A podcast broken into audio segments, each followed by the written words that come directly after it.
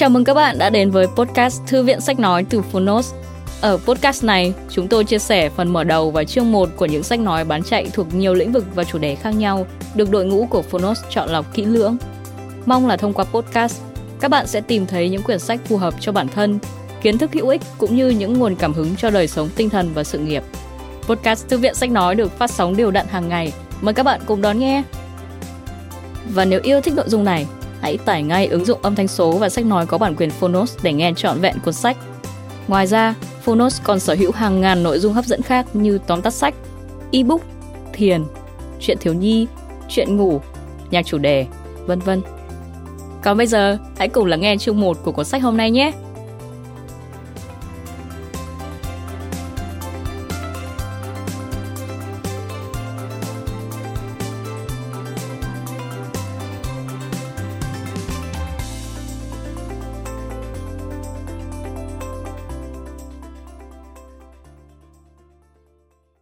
Bạn đang nghe từ Phonos.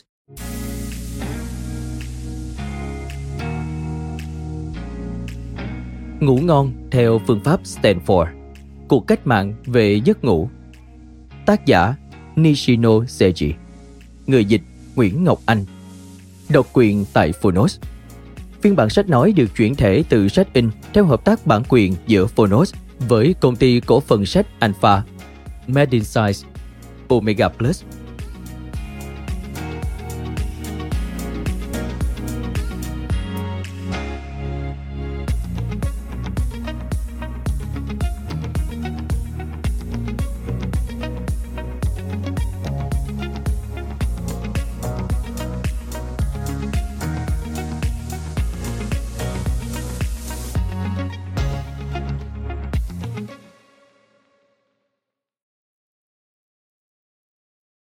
Lời tựa cho ứng bản tiếng Việt.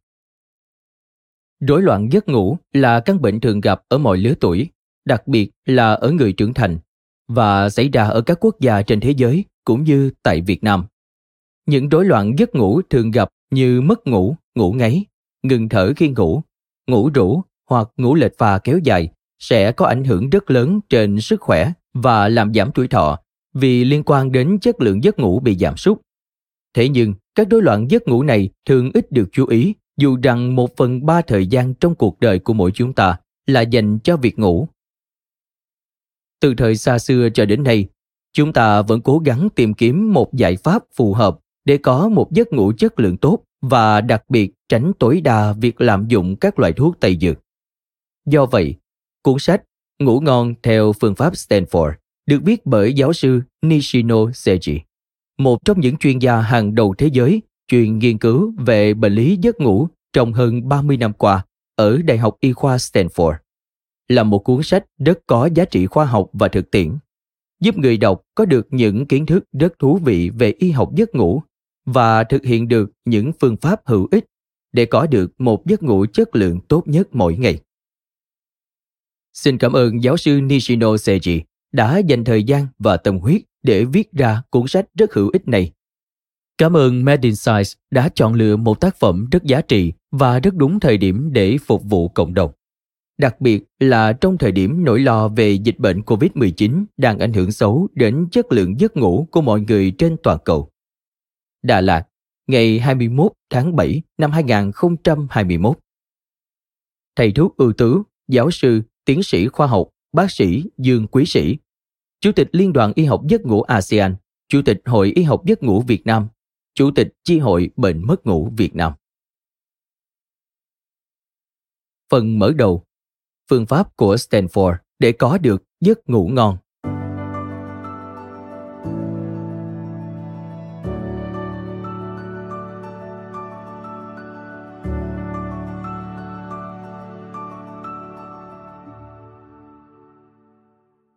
để đảm bảo giấc ngủ ngon nhất và tối đa hóa hiệu suất làm việc ban ngày. Mục đích của cuốn sách này là giới thiệu với các bạn phương pháp tạo giấc ngủ ngon nhất từ trước đến nay dựa trên kiến thức thực tế về giấc ngủ đã được nghiên cứu trong gần 30 năm tại Đại học Stanford. Ví dụ, về thời gian ngủ, người ta thường nói rằng chu kỳ lặp đi lặp lại giữa giấc ngủ non-REM, giấc ngủ không chuyển động mắt nhanh và giấc ngủ REM, giấc ngủ chuyển động mắt nhanh hay còn gọi là giấc ngủ có mơ là 90 phút và bạn nên ngủ theo nhiều chu kỳ 90 phút như vậy. Nhưng trên thực tế, không phải lúc nào bạn cũng ngủ theo đúng chu kỳ đó. Bởi vậy, dù có ngủ với thời gian là bội số của 90 phút, bạn vẫn có thể thấy khó khăn khi thức dậy. Cuốn sách này sẽ cung cấp những kiến thức và phương pháp chính xác thông qua những kiểm chứng khoa học mới nhất về những bí ẩn của giấc ngủ. Dựa trên bằng chứng được thu thập tại Viện Nghiên cứu Giấc ngủ Đại học Stanford, nơi được coi là Viện Nghiên cứu Giấc ngủ số một thế giới, và Phòng Nghiên cứu Sinh học Thần kinh về giấc ngủ và nhịp điệu sinh học Stanford Sleep and Circadian Neurobiology Lab. Dưới đây được viết tắt là Phòng Nghiên cứu SCN. Tôi muốn trình bày về giấc ngủ ngon nhất theo phong cách Stanford, cho phép bạn ngủ ngon hơn và có một ngày làm việc hiệu quả hơn. Viện nghiên cứu giấc ngủ số 1 thế giới tại Stanford.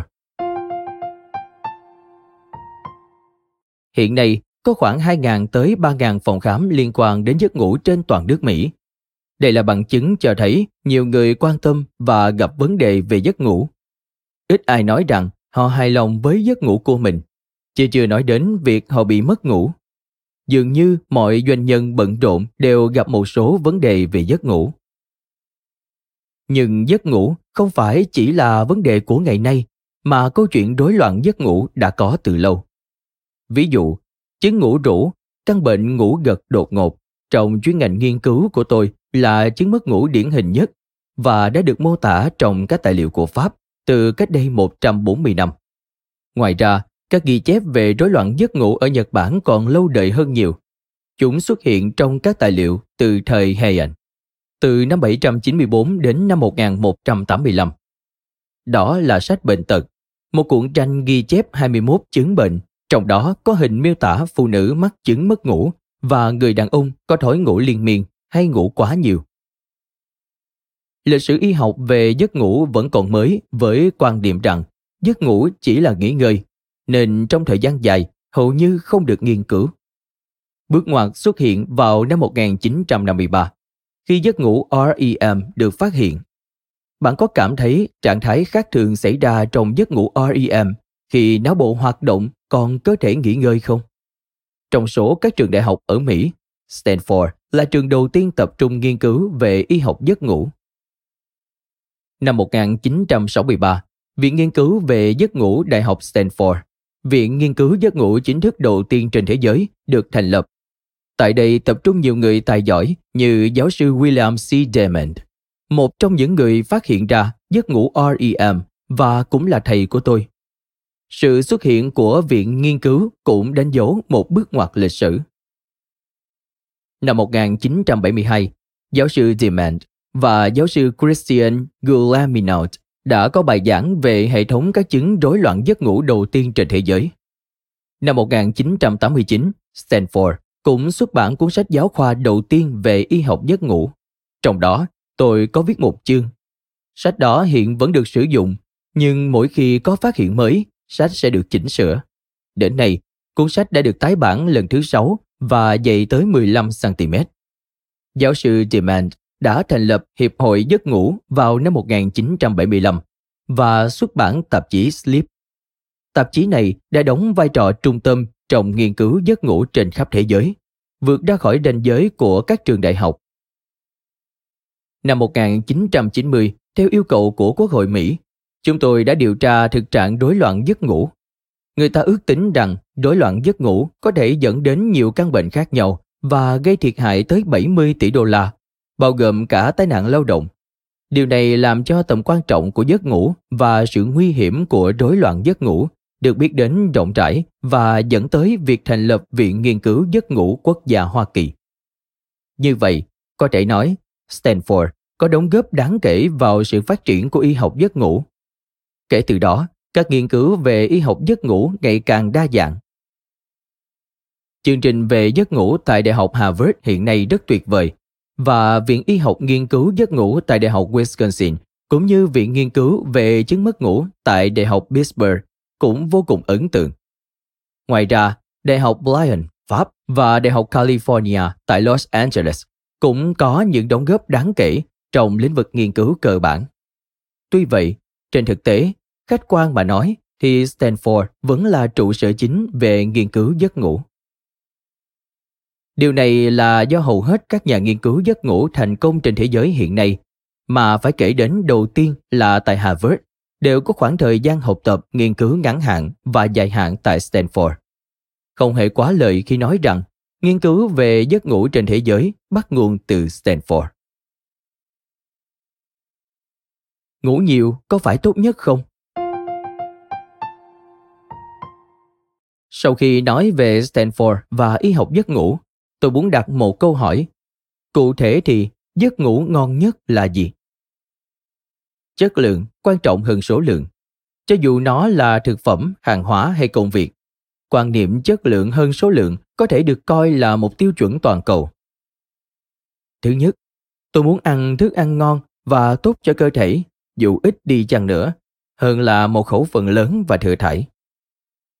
Thứ hai, tôi muốn sống đơn giản bằng cách lựa chọn cẩn thận những món đồ chất lượng hơn là có nhiều đồ. Thứ ba, tôi muốn tập trung và làm việc hiệu quả trong thời gian ngắn hơn là liên tục làm thêm giờ và làm việc cả vào ngày nghỉ. Mọi thứ đều quá đổi bình thường đối với chúng ta, nhưng không hiểu sao giấc ngủ dường như chưa được bình thường. Nói cách khác, nhiều người căng thẳng về giấc ngủ như muốn ngủ ban ngày, đầu óc hay lờ mờ và khó thức dậy vào buổi sáng, đều chú ý đến việc phải đảm bảo đủ lượng khi nói rằng họ muốn ngủ thêm.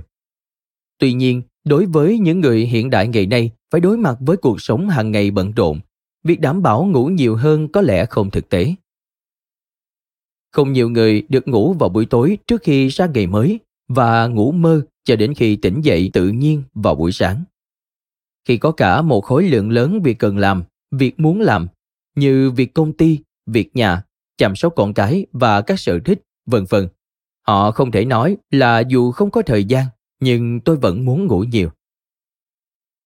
Thật đáng tiếc khi phải nói rằng, nếu bận rộn, bạn sẽ mất giấc ngủ và tôi nghĩ điều đó là khó tránh khỏi. Hơn nữa, ngay cả khi có nhiều thời gian và có thể dành bao nhiêu thời gian tùy thích trên giường, bạn vẫn có thể gặp phải những vấn đề xoay quanh giấc ngủ như không ngủ được hay dù ngủ nhưng vẫn không hết mệt mỏi. Có bằng chứng cho thấy ngủ quá nhiều không tốt cho cơ thể. Tôi sẽ bắt đầu đi từ phần kết luận. Những lo lắng và căng thẳng liên quan đến giấc ngủ không thể được giải quyết bằng cách đảm bảo ngủ đủ lượng. Bạn không thể có được giấc ngủ ngon nhất khi ngủ quá nhiều. Giấc ngủ ngon giúp tỉnh giấc mạnh mẽ. Trạng thái khi thức sẽ quyết định giấc ngủ ngon nhất.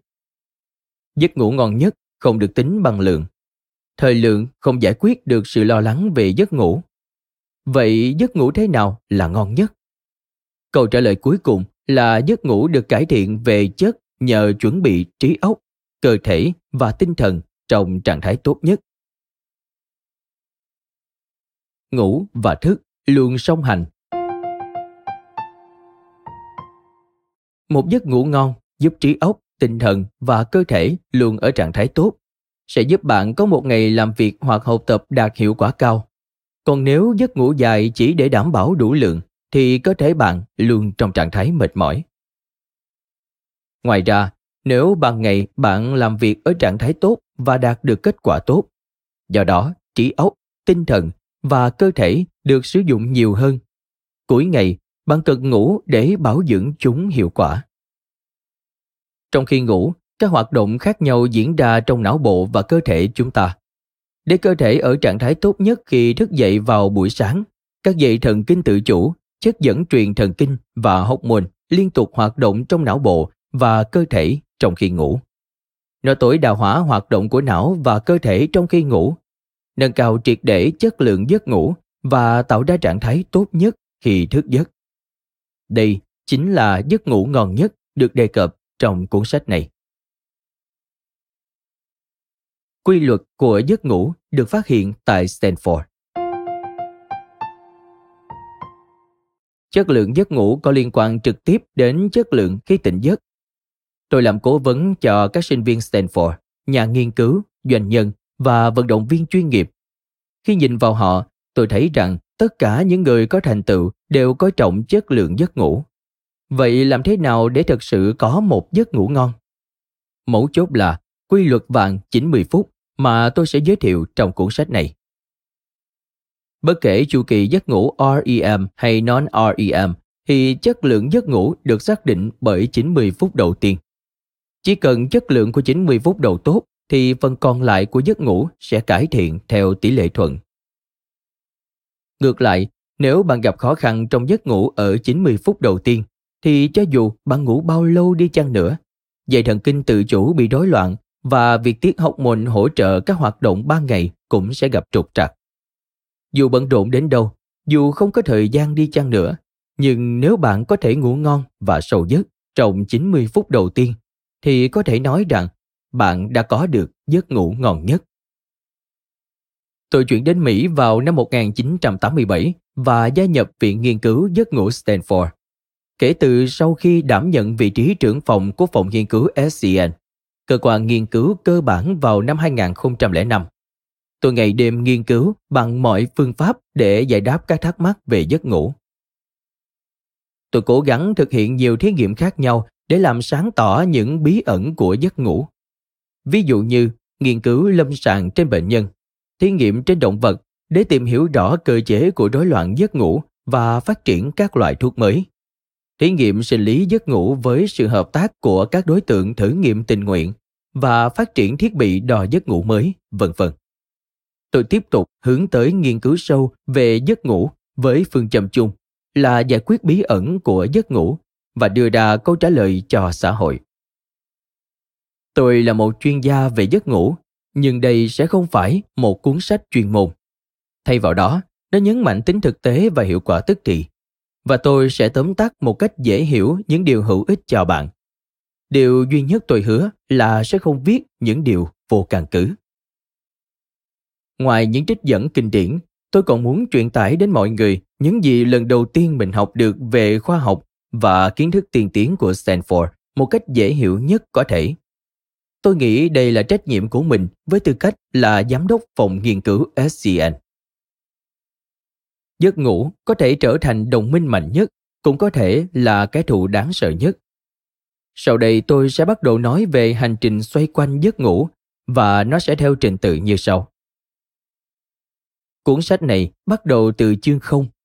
Trong chương này, tôi đi sâu vào thời gian và chất lượng giấc ngủ, đồng thời khám phá những sự thật mới về giấc ngủ mà bạn có thể chưa biết. Sự thật này là cần thiết để có được giấc ngủ ngon nhất.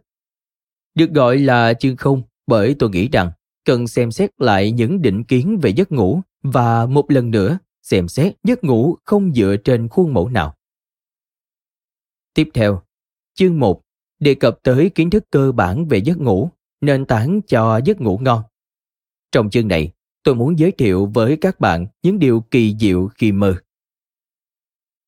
Trong chương 2, chúng ta sẽ vừa tìm hiểu vừa kiểm chứng tại sao giấc ngủ ngon hay không được quyết định chỉ trong 90 phút. Cuối cùng, chương 3 là phương pháp để có được 90 phút ngủ tốt nhất. Có ba từ khóa là nhiệt độ cơ thể, não bộ và công tắc.